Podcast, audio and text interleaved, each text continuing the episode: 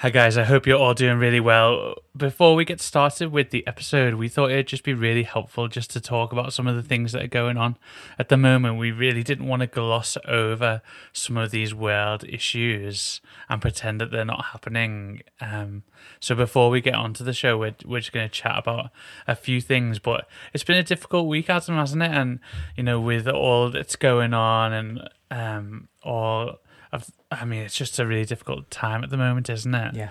Um, for everybody, but but specifically with what's going on in America and with the Black Lives Matter, and then what that means for all of us. It's it's been quite a, it's been a, I think it's been a defining, changing week Mm-hmm. uh, for everybody. Yeah, and it's one that has led to a lot of introspection for a lot of people. It's led to a lot of conversations, difficult conversations that I think people have had to have um, with themselves and with, with each other, with family members and, and things like that. Um, I know personally I've had to have conversations with myself, uh, thinking about you know actions of the past and and things like that. And I think it's certainly changes in the air and it's needed um, and it's good for us to address it and talk about it and not to stop when the news cycle stops with it but to carry on talking about it. Because if we stop talking about it the change stops and the the process stops. But if we carry on talking about it then change will be able to happen um, within ourselves and within communities so yeah a difficult one but it's been a long time coming definitely And so that's why we wanted to just talk about it straight off the bat uh, before we get into the episode. We didn't want to ignore things, uh, but we wanted to really just bring them up and talk about them. And so, um, what are some of the things that we can do, Adam, in you know just making a better world all around? So there's a lot of resources that have been put out there, um, practically to to look at yourself and to look at, especially if you're white, to look at, at what we can do to better ourselves, um, you know, as a community. Um, there's things we can watch, listen to, and read. Um, so just some things to point people uh, in the direction. There's a few things on Netflix, a few documentaries, things like When They See Us, um, 13th, um, which is talking about documenting racism and, and slavery and that in the US. Um, American Son, Fruitvale Station, uh, Dear White People, um, Green Book, which is on Amazon Prime, um, and recently Noughts and Crosses, um, which is a drama um, that's on the BBC. Um, to listen, listen wise, there's a good few podcasts. Um, one called Code of Switch, um, another called 1619 by the New York Times, um, two friends talking about racism, then football, uh, just a few podcasts. There's also a Black Lives Matter Spotify playlist as well, um, which will have black artists on there. Um, reading wise, I think information, especially the written word, is really important and has been used for centuries, obviously, for education and, and to better yourself. And even if you're not a big reader, a lot of these books, they're not massive tomes that you have to sift through. Um, they, they're quite accessible and they're on they're ebooks and they're physical copies that I'm sure you can get on Amazon and other bookstores. Things like Why I'm No Longer Talking to White People About Race, um, British on Race, Identity and Belonging, Natives, Race and Class in the Ruins of Empire. That's by an, a, a fella called Akala, um, who's a really uh, civil rights activist. He's from London. Um, he's a really knowledgeable fella who, who knows what he's talking about. Another one called White Rage, How to Be an Anti-Racist, um, by by Carol Anderson. No, sorry, by Ibram X Kendi. Do apologise. Um, and then more practically speaking, because I know especially in Britain, we're sitting here and it's it's a different country, but it still affects us here. It still happens here.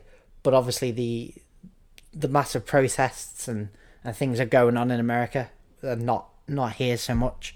Um, but there's still things we can do here to actively help and support those who are protesting in America, Minneapolis, and well, pretty much all 50 states are, are protesting.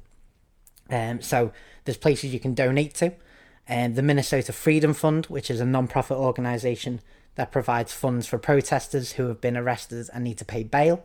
Um, Black Lives Matter itself, which is obviously an international human rights movement uh, that campaigns against violence and systemic racism, racism towards black people. uh, the Bail Project, uh, which has been set up uh, helping you helping people post bail. Um, there's a GoFundMe page for George Floyd George Floyd's family, um, George Floyd Memorial uh, GoFundMe page, um, which is obviously to help his family. Um, there's also one um, for Belly Mujinga, um, who is a black rail worker who died after being spat at by a passenger. Um, and then in the UK, there's the Stephen Lawrence Charitable Trust. Stephen Lawrence obviously was a, a young black lad who got murdered um, just for walking in the park. Um, so yeah, UK Foundation working with young people from disadvantaged backgrounds to inspire and enable them to succeed in the career of their choice. Um, so those are some things that have been set up. There's also a good few um, people to follow, and a good few websites as well. Uh, so on Instagram, um, there's uh, Black Lives Matter, um, BLK Lives Matter. Uh, there's the NAACP, um, which is an American organisation. Um, Color of Change, um, the Conscious Kid. There's just a, a few people on Instagram, and then websites. There's obviously Black Lives Matter itself, um, the Runnymede Trust.org, StephenLawrence.org, and then there's one that's been set up recently, um, which I think is called Blind Spots, um, by Joshua Luke Smith, um, who's a, an artist, um, who goes under Orphan No More, um, and that's a really good one, uh, just to kind of educate and, and think about um, where you might have your own blind spots, because everyone's got them. Uh, I know I do. Uh, you know, blind spots are where you think differently, possibly towards a certain person without even realizing it. And um, so it's really good to to look into it. We've all got the work to do.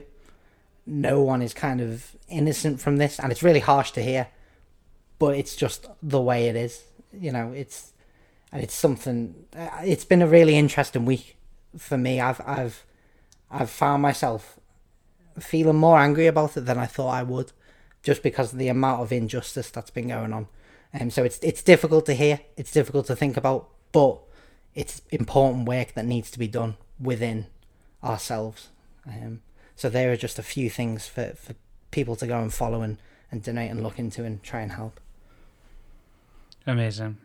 And, uh, you know, I you don't have to be religious, but for me, like I was praying in church last week, and I, I found myself praying like, God, I don't want to make the same mistakes of those that have gone before me, mm. and that you know, and we live in Liverpool. That's where we both are, um, or you're on the Wirral, but really close by. Mm.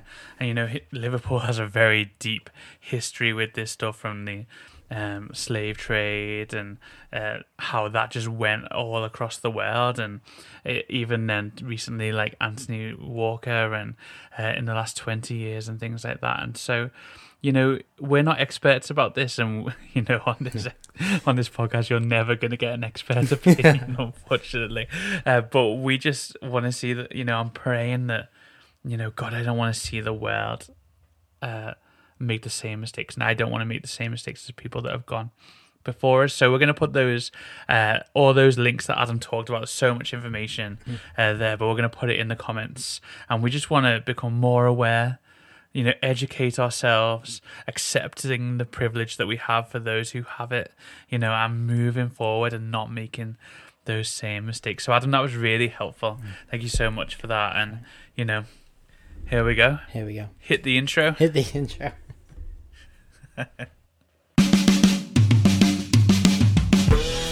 Hello and welcome to episode 9 of El Vinilo, the podcast that looks at the greatest albums of all time and the history around it. My name is Matt, and with me today, the Peggy Sue of El Vinilo. Oh. Adam, so good to see you. That is a nickname I have never had. The Peggy Sue. Is that a good thing? Yeah, I yeah. mean, I know it's relevant to today, but I mean, but you know what? Happy to be here. I think Buddy Holly loves Peggy Sue. He brings her up yeah. multiple times. Yeah, so. there there are two songs, aren't there? Peggy Sue and then Peggy Sue got married, which is uh, yeah. yeah. But we'll go. So we don't go too far, but I think that's a compliment. You know. Well, I'll take it. Thank yeah. you. Well, there you go. How are you t- today? Are you okay? Today I'm good. I've had a day off today. Um, it's been a fun day. I'm a bit tired, uh, but I've had a day off today, which is good. Um, I'm feeling, I'm feeling good. How are you? You all right? Amazing. Yeah, I'm good. Thank you. I, have had a half day today, so ah. it's been nice. I managed to get all my work done. So, uh, yeah, feeling really good and happy. It's it finally rained here. Hmm. it hadn't rained in about three weeks, and then it did yesterday, and it's been a bit mental. But now it's stopped raining, the sun's come out again, so Hmm. the summer is here, and I I love summer. So Summer breeze makes me feel fine. come on, Okay. Come on, yeah, it does. uh, what have you been up to this week, Adam?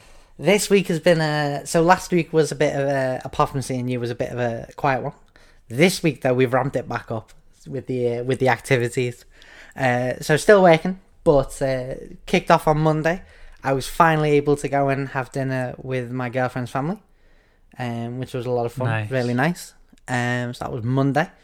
Um, then the rest of the week was a bit quiet. I've got some new headphones. Um, I'm Was investing. that Monday? Because I, I saw you on Monday as well. not ah let me go back further. Hold on. Sunday which is when you saw me we had Oh yes, sunday when you saw me. Sunday you saw so let's go back to the right beginning. Sunday we had a wonderful social distance party uh, for my sister-in-law your wife's 30th birthday uh, kfc on the square good old hamilton square um, which was nice. Our friends had to wait two and a half hours didn't they Guys, the queue for KFC was two and a half hours. Can you believe that? They were queuing at half past or 20 past six, and they didn't arrive to us till nine o'clock, which is just mental, isn't it? it's real commitment there so so big shout outs to sam and grace Yeah, thank you guys. Um, it tasted amazing. It tasted so great. It did. It's the colonel never disappoints. Um, so that was Sunday. Monday was then, I believe it was Monday. I might be getting the days mixed. Yeah, I believe it was Monday. Went and saw, uh, had dinner with my girlfriend's family, which was lovely. Um, got some new headphones, like I said. Um, so my audio quality is upped massively. Everything's uh, silky smooth. Let me tell you, Matt. Um, if you get first thing you should do when you buy some expensive headphones, go and listen to some Barry White. Turn it up. Barry oh, White. Good idea. The bass in his voice.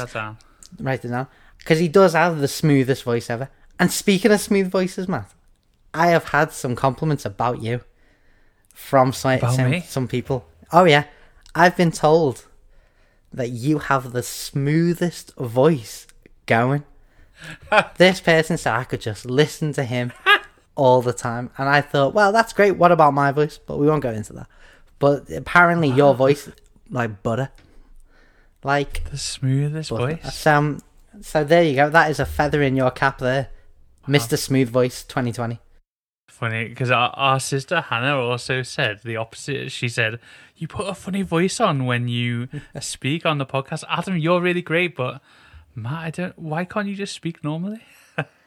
but uh, I think it's the microphone. I have. I have a very nice microphone. It brings out some of the bass in my voice. But um, thank you so much to whoever that was. I've never been told that before, but um, I'm taking it as a compliment. Yeah. And I said to that person, I said, well, I will mention that on the podcast and we will get a live reaction. And there it is.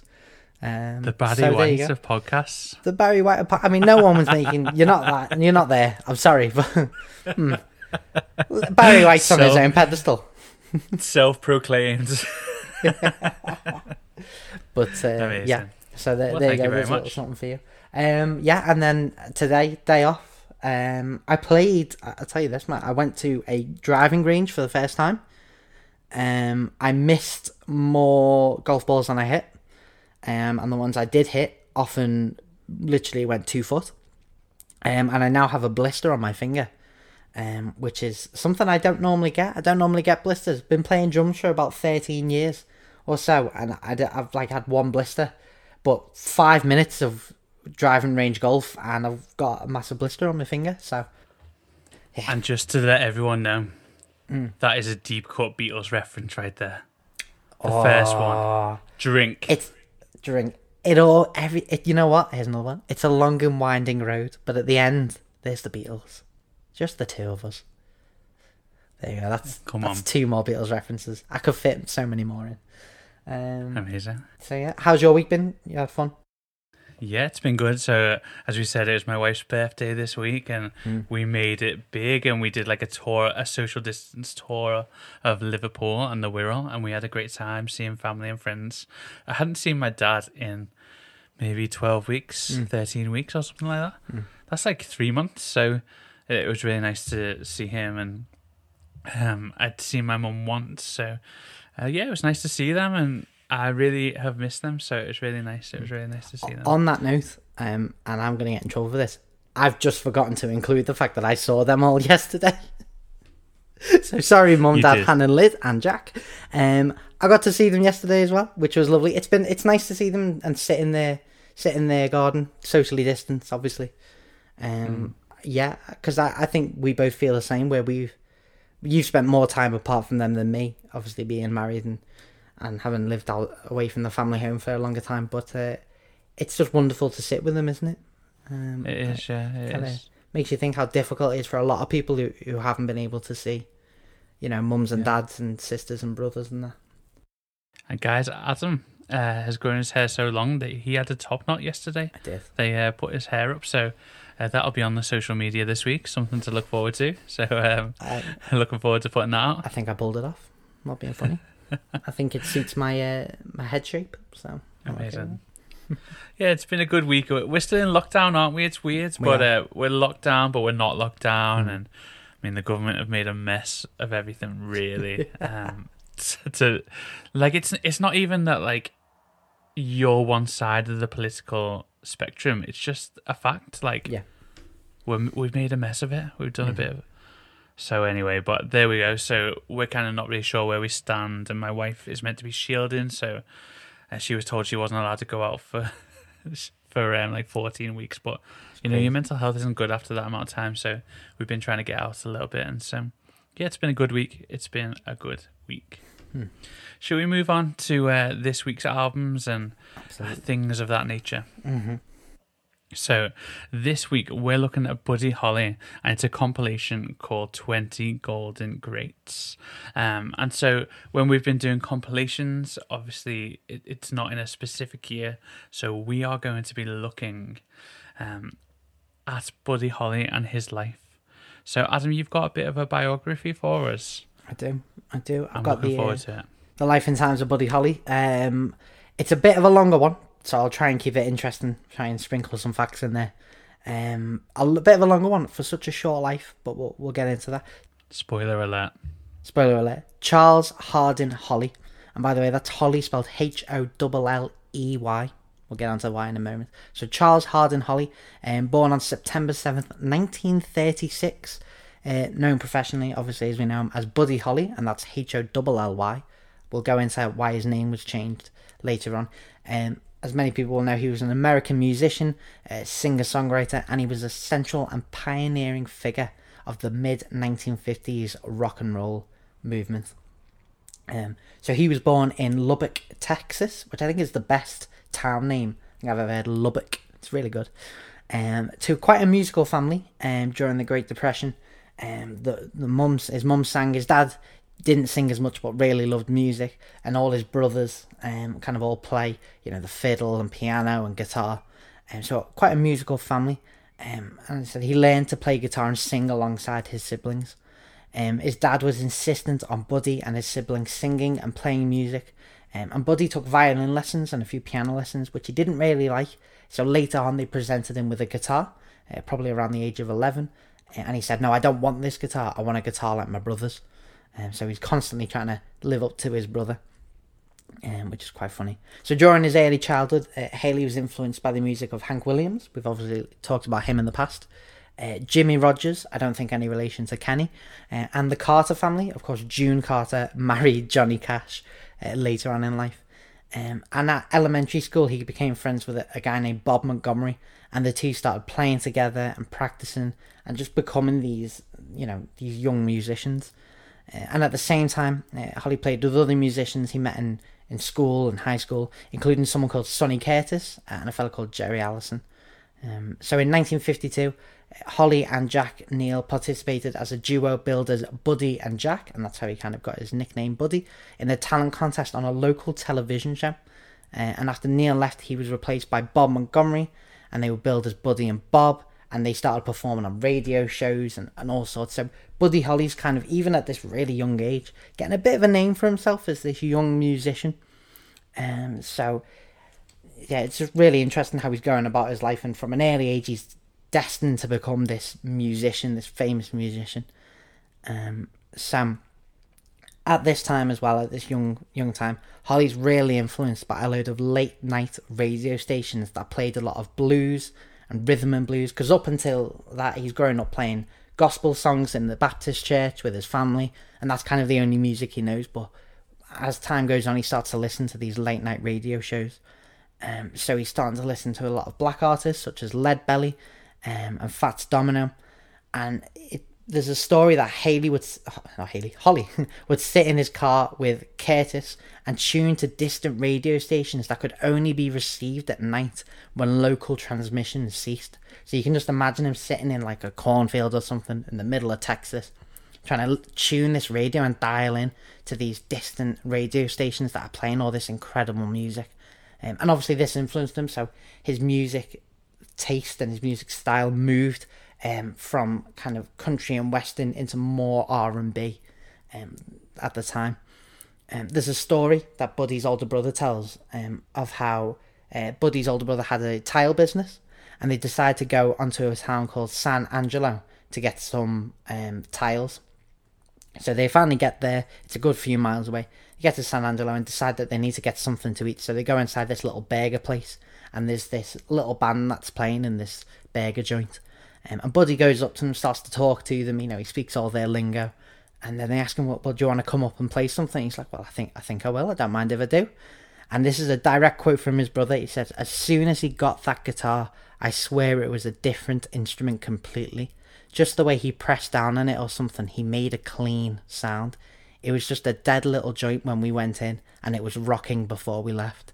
So even at this young age, he must be 18 or so at the time, and he's already able to just change atmospheres, and he's just this very enigmatic, kind of almost rock star before even rock stars were a thing. Really, Elvis is really young and just starting. Johnny Cash is young and just starting. It's just this incredible. And if you look at Buddy Holly, he's this quite nerdy looking fella, glasses, kind of short hair. There's not much to him, really thin, weedy looking fella, but he clearly knows how to put on a bit of a sham. Um, and when Buddy was in senior was a senior in high school, uh, Elvis came to town again along with a young Johnny Cash, and Buddy got to meet him, and he was already a fan, but he didn't actually know what Elvis looked like. No one at this time, because radio was the only medium and television wasn't. People didn't know what Elvis looked like, so he was really excited to finally meet the man whose voice he had heard from Elvis's first recording. And so it was in 1955 after graduating high school that Buddy decided to pursue a career full time in music and he landed a contract with Decca. Um, now, in the contract, Decca actually misspelled Holly's surname from H O L L E Y to H O L L Y, and from then on, he's known as Buddy Holly, um, which is quite incredible. Like how mix-ups like that have shaped shaped the world. Someone just a typo. That's typo. crazy. you think he's got this Wow. like famous name, it's a typo, and it's just incredible. I think there's quite a few mistakes about that. Um, so if anyone has any more stories of how typos have greatly changed the world, I think I'd be quite interested to know about that. Um, I've got a lot of embarrassing stories involved in typos, but I'm not sure you want to hear them. Oh, we'll get onto them at some point. I think we'd all like to hear them.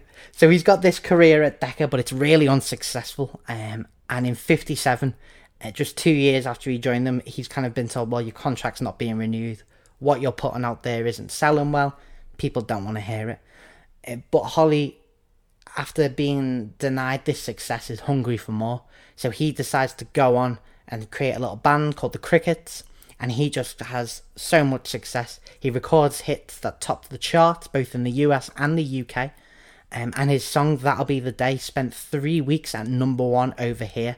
And that is a song that left a great impression upon a certain young aspiring artist from Liverpool. We know him, we love him, John Lennon. John Lennon was a massive fan of Buddy Holly, and if you listen to early Beatles recordings, John Lennon even mimics Buddy Holly in his voice, um, which he went on later to say Paul used to, it, Paul McCartney used to mock him over, and think, oh, he's doing his Buddy Holly impression again. But that's how impactful this this kid from Lubbock, Texas, was on music. It inspired one of the greatest sound artists of all time. I heard this. Um, so I saw this John Lennon quote that says, Hmm. um, "He made he made it okay to wear glasses. I was Buddy Holly. Yeah. That's it. So that's So that's a good. good quote because John was very, very. well, Here we go talking about John Lennon again. He was very conscious about those glasses, and there are stories or, or images rather of him not wearing them on stage. And there's the famous Lennon stare where he can't see what's in front of him, so it looks like he's squinting and scowling at you, but it's not. He just can't see because he was that embarrassed. But Buddy Holly makes it okay to wear glasses. I heard this funny uh, story that Paul McCartney tells where he, so he was talking about talking to this with Ronnie Wood and um, he says that John would go around to Paul's like in the very early days and they would try and mimic Buddy Holly and they'd do all this like working out what the songs are and different things like that and they John would have to walk home and it was about a mile. And uh, on his way he saw a load of people playing cards. And so if there were ever any girls around he'd take his glasses off and he'd make sure that when he was walking past them.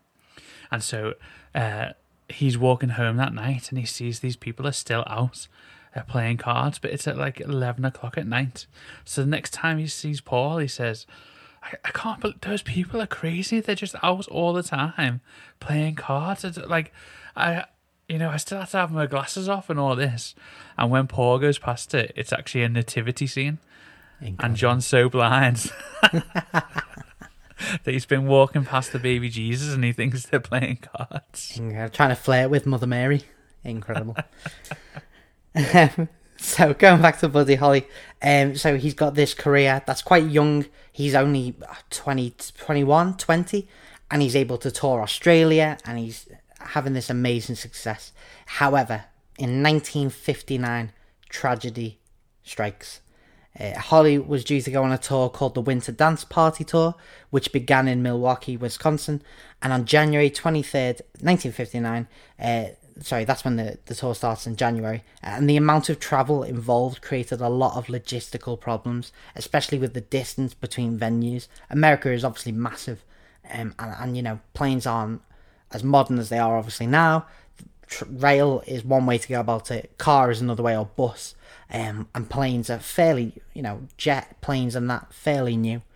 Um, so this is what they're kind of struggling with touring around the US. Uh, they had a bus, uh, however, the bus is an unheated tour bus and it twice broke down in freezing weather conditions, often with with dire consequences. So Holly's drummer Carl Bunch was hospitalised for frostbite to his toes, uh, which he suffered whilst aboard the bus. So Holly, at that point, Buddy Holly decides, well, we need another way. What about a plane? So on February second, before their appearance uh, in Iowa, Holly charts a four-seater plane uh, called a Beechcraft Bonanza, Bonanza, sorry, which is a, a very good name for a plane. Um, so he charters this plane for Jennings, Waylon Jennings, the famous kind of guitarist, Allsup, and himself um, from this uh, small little airplane company. Uh, Holly's idea was to depart the following show at the Surf Ballroom in Clear Lake and fly to the next venue in Minnesota via North Dakota, which would allow them time to rest, um, kind of wash their clothes before a big bus journey. Um, and there's a few people who were meant to be on that plane that aren't. Someone flips a coin, um, and when they flip a coin, the person who won the flip was like, "Ah, oh, that's the first thing I've ever won in my life." But unfortunately, he's about to take a very bad um, plane journey. So the pilot Roger Peterson takes off in really dodgy weather, and even though he takes off in this weather that he's not um, licensed to fly in, so he's only meant to fly in clear weather. He's not meant to fly by instruments only, which is what they call it. However, he takes off.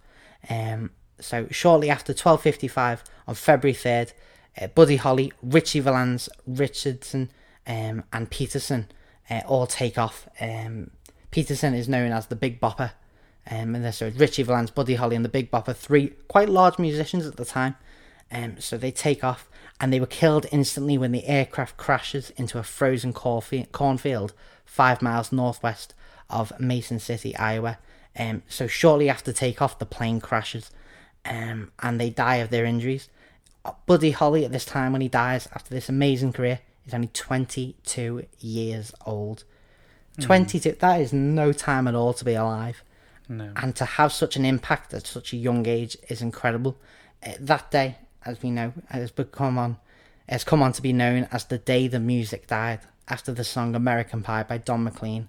Don McLean has wrote this big amazing song, I think it was the 70s or 80s, um, where he mourns the loss of innocence of rock and roll the day that these three fledgling musicians sadly pass away. Um, In his brief career, Buddy Holly recorded 25 hits and greatly influenced popular music. And that is the short ish life and times of Buddy Holly.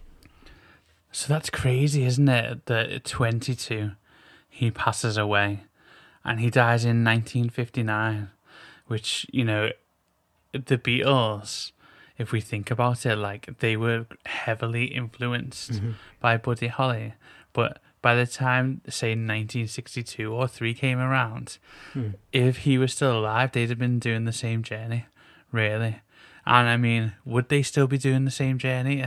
because I mean, Buddy Holly was so good, was so great. It was a real tragedy. Like it was the day that music died because he was absolutely unbelievable, wasn't he? And some of the ways that he did things, like I saw this um, Paul McCartney thing about, you know, we wanted, we liked Elvis, but Elvis didn't write his own material.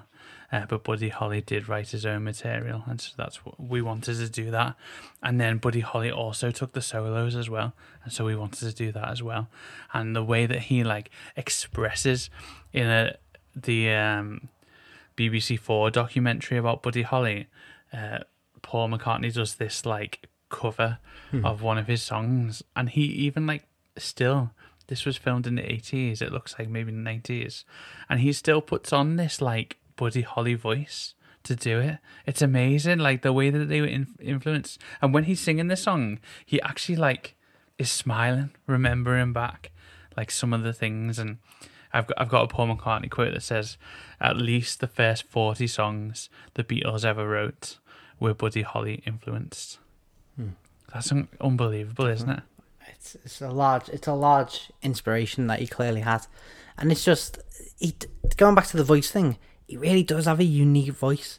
The more you kind of listen to his songs, I can't even describe it. He, it's it's that thing again, maybe that we talked about with um with I can't remember his name. Gerry Cinnamon. Gerry Cinnamon, thank you. To, singing with your accent, it's not something a lot of people do, but clearly Buddy Holly sings with this southern accent when he sings, and clearly that comes from his country background, which is more of a kind of southern states of American uh, vibe. But it's he's got a unique voice, and he can do both things. He can go really quiet, and it sounds beautiful and kind of really charming. But he also has a little bit of grit in his voice from time to time, which he uses to great effect. So, so it, and it's understandable why why people when they cover those songs maybe want to put that on a bit to really kind of capture capture what Buddy Holly had. Yeah, absolutely. And he really uses his voice like the, he goes really deep sometimes. He goes like quite high. He makes like funny noises with his voice. And Yeah. you know, this is the first time anyone's done stuff like that. That he's really pioneering a movement here, and you know, uh, the Beatles didn't just come out of nowhere and change the world. Like he was innovating before they were. you know, and unfortunately, he died really, really young. But you know, even like in the studio, he was doing like amazing things. He was doing crazy things, uh, miking things up different ways, using different microphones, not using all of the techniques that was standard practice, and or even using like the the right instruments, like on the song "Every Day," which is on this album. Um, you know, someone is like slapping their knees for percussion. Someone's playing the typewriter. So amazing.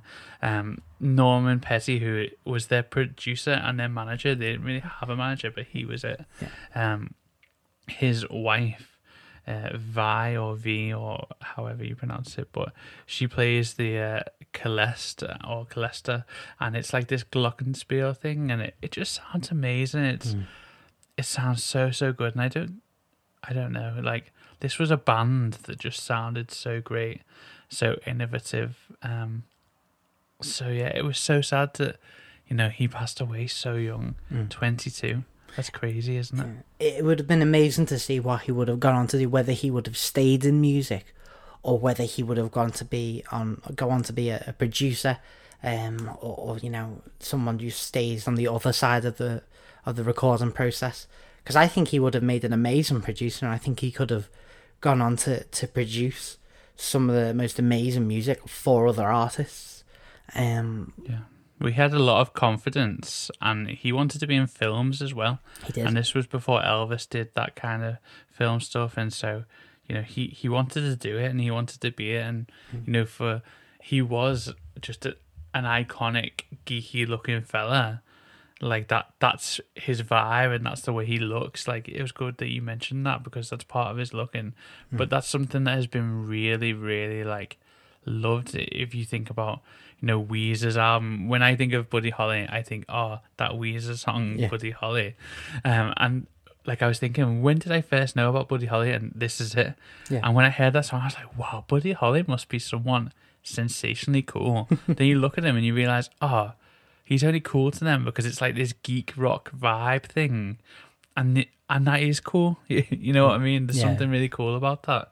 Uh, and so that's a great song for anyone to check out Definitely. if you haven't. I I love that song. I love I love that whole album.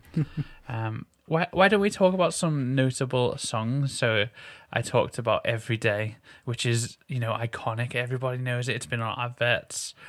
It's just a wonderful song to listen to, as well. What were some of the songs that stood out for you? Um, some that stand out for me. I'm going to say straight away from the top. Every song on this album, this compilation, is a winner for me. So I've been listening to Buddy Holly now for, for a good few years. I've been a fan of his for a good few years.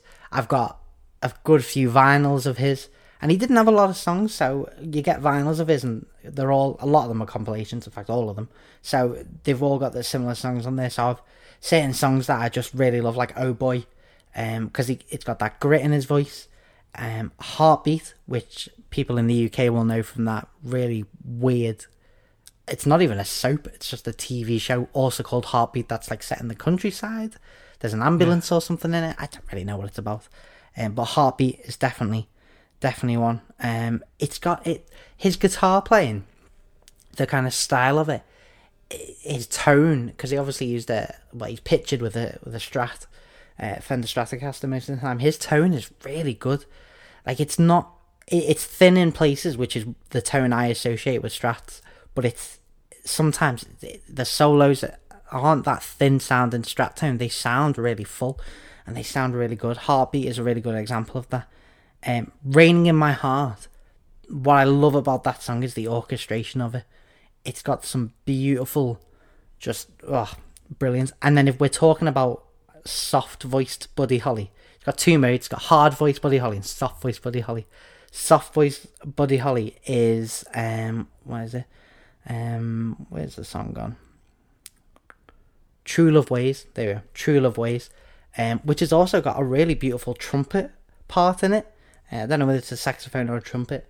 Um, but True Love Ways is just, it's one of those, it's another love song type thing that really just grabs me and, and moves me a little bit. Um, so that's a few, a few of the uh, the songs that really, really grab me. But Oh Boy is definitely one of the top ones for me. Amazing. I love it. On raining in my heart. You know the the lyrics are the sun is out, the sky is blue. There's not a cloud to spoil the view. And actually, like I realized that John Lennon ripped it for um, Dear Prudence. Yes. And his is okay. Yeah. his is the sun is out, the sky is blue. Uh, you, it's beautiful, and so are you. And I, I was like, that's so cool that he basically has just ripped a line um, from them, and um, that'll be the day, the first song the Beatles ever recorded in Liverpool. And Just amazing, and um, such a great song, and just that intro, oh, so good, so good. Um, and you know, he was a lead and rhythm guitarist at the same time. And as we said, he sang and he wrote his own songs. And he's got a great voice. Like he's just amazing. He's so so good. Um, yeah, so so good. I re- I really, yeah, I just really loved listening to this album. And you know what? It, it's fun. A lot It of is. it makes you feel good. Yeah. Um, Yeah. Really enjoyed it. Really enjoyed it. Yeah, it's one of them. It, I agree with you. It's music that when I started to listen to it, when I first sat and listened to it, I just thought this is an album that makes me makes me happy. I said a few few weeks back, um, don't listen to this certain album if you're not happy because this person does not write happy songs.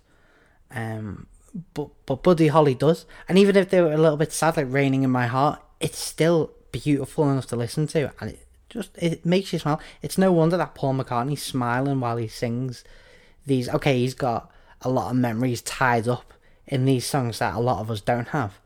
Um, but even as someone listening, possibly for the first time in 2020, this music can still make you feel really good.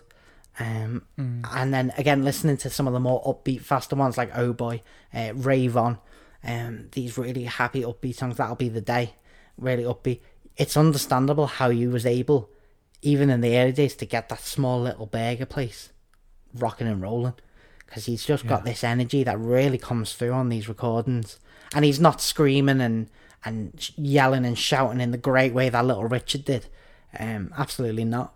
Um, but and he's not thundering away on a piano like Fats Domino does or anything like that. But what he brings is just this, just this fun and this energy that not a lot of performers can capture. They only can do it live, whereas on this, it, it sounds really good on the recording and sounds really fun and sounds really, really kind of fresh, uh, especially with the music that was going on in the in the mid to late fifties. Um, yeah, I don't understand how he gets overshadowed by Elvis. Elvis is great. I love Elvis. I think Elvis is obviously one of one of the best. He's called the king for a reason. But Elvis, as you say, didn't write his own songs. Elvis took ten years off to go perform in films that flopped. Whereas Buddy Holly consistently put out these twenty five or so great songs, didn't really have a dip um, and was just yeah could have gone on to do so much. More. I think if Buddy Holly hadn't have died, he would have been so much bigger than Elvis. Um, definitely, even Elvis could wobble his hips all day long. He still doesn't touch Buddy Holly, in my opinion. I think Elvis is still like a, a maybe a year or two ahead of Buddy Holly, and so you know Buddy Holly is playing with Elvis, but Elvis is top of the bill. Mm-hmm. You know what I mean? And so I wonder whether like he got overshadowed for that reason. Um, but yeah, I think you're right though. I just thought, I just think he's amazing. Really, he's really good. Should we talk about the album that we're comparing it to? Let's. Let's do it. So we're gonna compare this uh, Buddy Holly album to Chromatica by Lady Gaga, mm. which is just unbelievable. Really, it's a great album, but the album is a lot longer. It's a, it's um, virtually a double, if not a triple album. It's kind of split into three sections, and each section starts with like this chromatica one, two, or three, which is a, a string section with horns. It's just really beautiful. And Lady Gaga said about this album that this music actually healed me. Mm. Um, you know, she's de- dealt with a lot of personal battles, mental health, sobriety, being sexually assaulted by a music producer. All of this is kind of dealt with on this album. It's produced by BloodPop, and you know it sounds it sounds really great. It sounds really really good. Very poppy, very dancey. It sounds like a return to dance music, or like very poppy dance music. Um, for Lady Gaga, you know the last album was a bit more stripped back. Uh, her album Joanna, and you know it's a very different album to say the least. Uh, to the Buddy Holly album, but what what did you think of the album, Adam?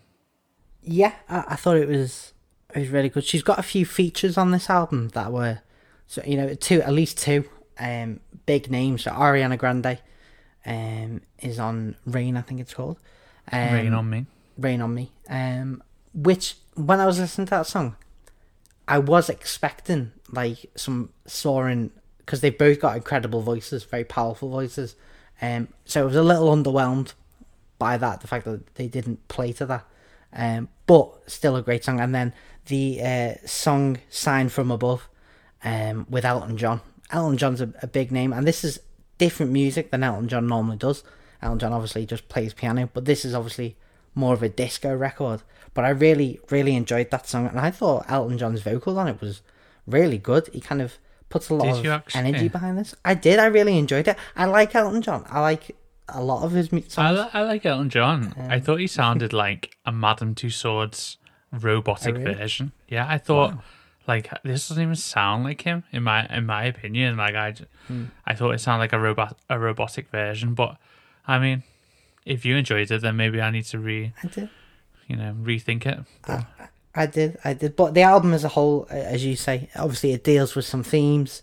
Um, on nine one one, it's talking about um the psychoactive that she has to take, um, to deal with some of her mental health issues. So, again, we're seeing that that trend recently that's been put out of artists really being honest and truthful, and really putting their their experiences behind the music that they're putting out there. Um, so this just carries on from that, and it's really good. Um, it's really refreshing. Um, and and obviously something that we need more of. Uh, clearly, yeah. um, album as a whole very catchy. Um, very much as you said, a return to the disco, pop, dance. Oh, disco. That's the word I was trying to think of before. Yeah, that's the one. Disco. Because you think of Lady Gaga, and in a lot of circles and communities, she really is a figurehead of of those communities. I'm thinking mainly the LGBTQ community, who who really, you know, she is a, a force for them. Um, Yeah, yeah. and this is kind of a return to the music of why those communities fell in love with her. Um, I think it's I think it's great. I think it's great. It's it certainly suits her voice. It, it suits the type of music that she puts out. Uh, not that her other album, Johnny, wasn't bad or wasn't good rather, um, but this just really kind of plays to those strengths that she had earlier on and the earlier success. Um, so yeah, um, I will say on Signs from Above, going back to it uh, with the Elton John one, um, it has a, a bit of a weird breakdown towards the end, um, which I Yeah, wasn't expecting. Um, but yeah, overall, a really good album. I quite enjoyed it. I have a bit of a funny story. The first time it had rain on me, I was walking to the shops and a bird pooed on my head. Oh. And so now all I can think about is, um, you know, birds crapping on me every time I hear that song. Not the type of rain on you that you'd wanted, really. Not really, no, no. Amazing, and and just some notable tracks we've just said there, and a good number of them. Um, "Stupid Love" is really great, and the just the synths sound amazing on this album. Just sound really, really good. Uh, the difference like between them is like, wow, you can really hear a lot of sub bass in this album. You know, you can hear like a lot of almost that Phil Spector like wall of sound. You know what I mean? It's like a really full mix, which you don't get in the Buddy Holly album. Um, but I think mo- both albums make you feel happy. Yeah. That's what I would say. Uh, make you make you just I don't know dance almost. Just really really good. Mm. Um, so I really liked the Lady Gaga album. I think she's definitely like her voice is just growing and growing. That you know, her voice is amazing. She's got a really good um Zane Lowe Apple Music podcast uh, Right. available where they go really deep on some of the issues that she's dealt with, um, why she wrote this album, why she wrote Joanna, and different things like that. And so, if you want to know more, go and check that out. It's definitely well worth recommending. It's really, really good. So yeah, which would you rather, if you had to delete one of these albums from all existence, which album would you delete? See, now I feel like it's a bit of a cop out because there are a lot of Buddy Holly compilations. So, I mean, you could delete it and it wouldn't really leave a mark because you're still getting Buddy Holly compilations out there. But I'd, I'd still keep that one and I would delete Lady Gaga's album. Um, I guess you'd have to delete all the songs. That's the way I would do it. yeah, so I mean, if it's a choice between removing all of Buddy Holly's compilations and I'm, I'm still I'm keeping Buddy Holly's compilations, yeah, that's definitely Yeah, me too. Me too.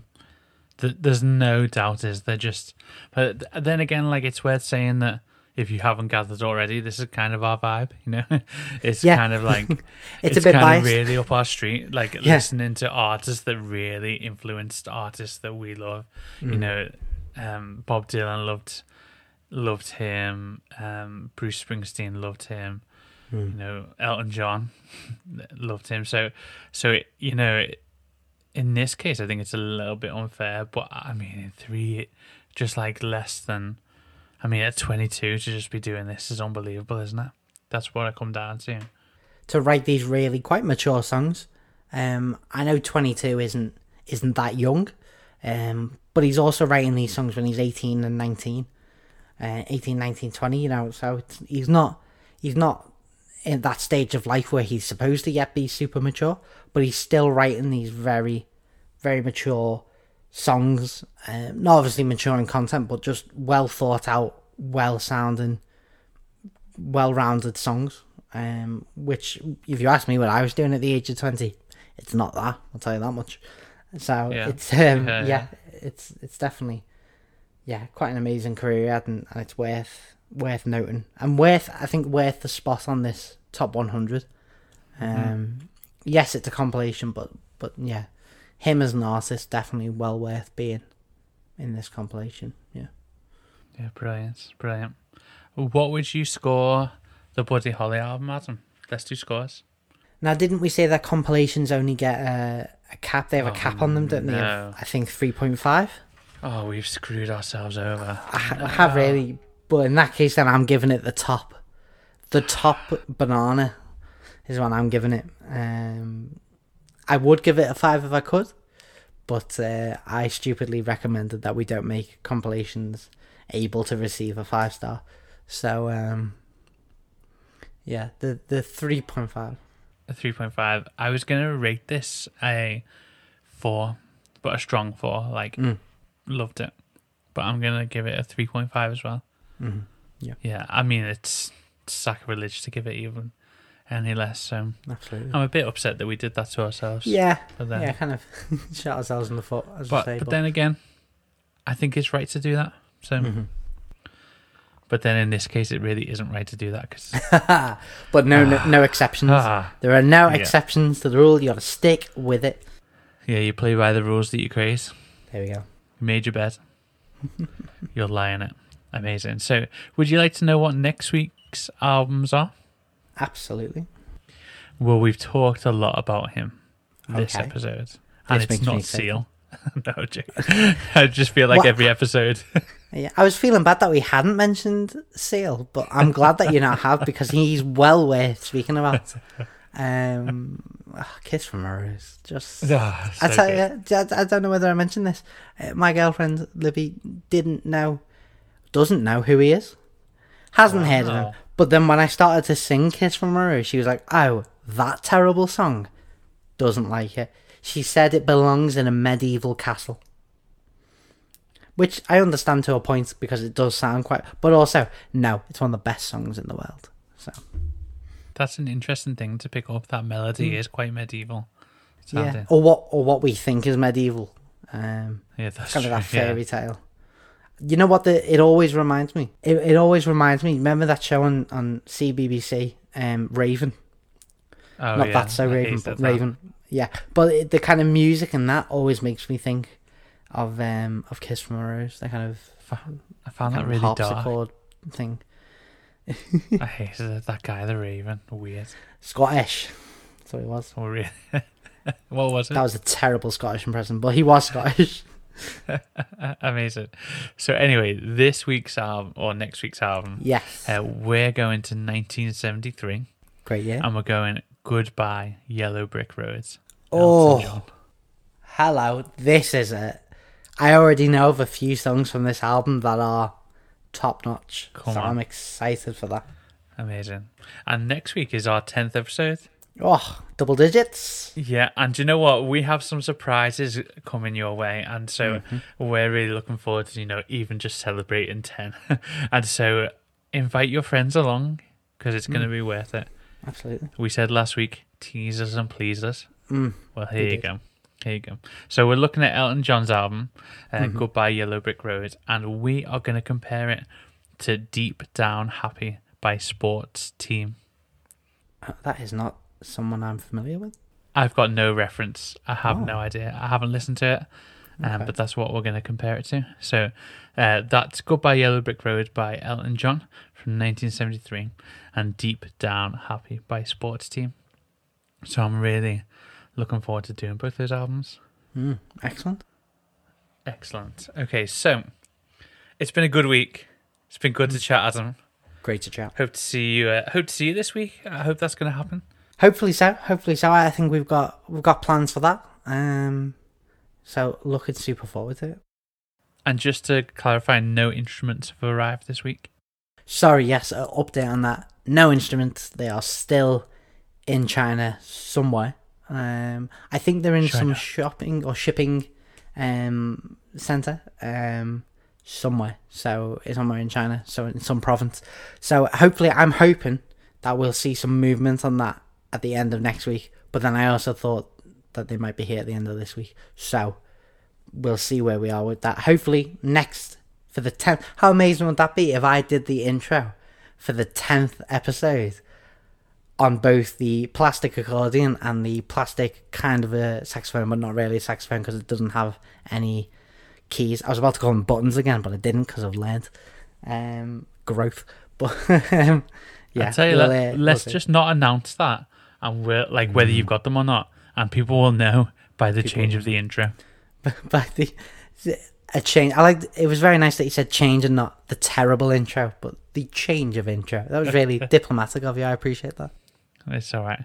And when you said China as well, I had to do my China. We don't need to do that because Oh, that you're person right. We're just done. Oh, we're just totally done. Okay. that person doesn't need mentioning in any circles, even as a joke. My opinion, Oh, because you know what, mate? totally. President Tommy. That's what we're saying. President Tommy, because we're using that as a word. f- depending on how I feel when I do the edit, this may not make it. I think it should. I think it should. I will, and I will happily discuss that with anyone. Oh, I know. I've seen Mm. your social media. Well, anyway, enough of that. Right. So, thank you so much for listening to El Vanilo. Uh, It's been so great to have you. And if you have returned, thank you so much. If you're a new listener, it's so great to have you. Why don't you listen to the albums along? Why don't you hit subscribe and make sure you listen to them by next Tuesday when this uh, podcast, the next episode podcast. Podcast episode goes out. Sam. Just So, whatever it's called. what is this thing we're doing? uh, the next, you know what? I'm just saying the next step. That's it. The next step. The next I'm audio book. it down. Wait, not an That's audio book. You can get us on Kindle, and you can uh, get us on Smoke Signals. Wow. Yeah, why not? Why not? But uh, anyway, thank you so much for listening. Why don't you subscribe uh, to this podcast where you get your podcast from? You can follow us on Instagram at El Vanilo. You can follow us Twitter uh, at El Vanilo2. I am on Instagram at Matt Courtney Music. Adam, your Instagram handle is Uh, Adam Courtney, 95. Amazing. And we would love it if you could leave us a positive review. Uh, and we're just loving doing this with you guys. And we're loving having, you know, people all over the world listening to El Vanilo. But the question is, Matt, what are we calling them? Because we had this last week Oh, yeah. where we were wondering, and I know you put something up on, on Instagram about what should we be called. We've had a few suggestions, not sure we can say them, but we've had a few suggestions um, from from some people, and I don't know, have you had any more thoughts on this? or Yeah, I totally forgot to go through this. Um, so I'm just doing it now. Oh, we're doing Uh, it live. We had, so from at Ray Bosch, we had Vanilo pods, Okay. like we're all little pods. Little peas in a pod. Yeah, or those little one. pods that you put in your dishwasher or your uh, washing machine. Nice, If I you like get that. them. I like that. Um, and from Dan Latham, we Hmm. had the Les Vanille hose. Wow. Yeah. Um, I mean, I, some people might object to that. Um, if that's what if that's what Dan wants to call himself, um, he can feel free to. Um, maybe he already has them. Who knows? But those are two good suggestions. I think we should They are. we should look at our options. Maybe get some more in, some comparisons. And I Come think on. I think we can come up with something good. Definitely. Amazing. And you know what? It's not for us to name it. No. It's for the fans to name it. It's for, it's So we'll have to get some. you can buy them. It's okay. We'll yes, we'll thank look. goodness. yeah, I tried to buy them on Instagram, but they didn't talk back. So it's just not- no, I didn't really. I didn't really. Uh, but there you go. So thank you so much for listening. It's been great to have you along. We look forward to next week's episode uh, with Goodbye Yellow Brick Road by Elton John and Deep Down Happy by Sports Team. It's been so good. Thank you for listening, and we'll speak to you soon. Take care.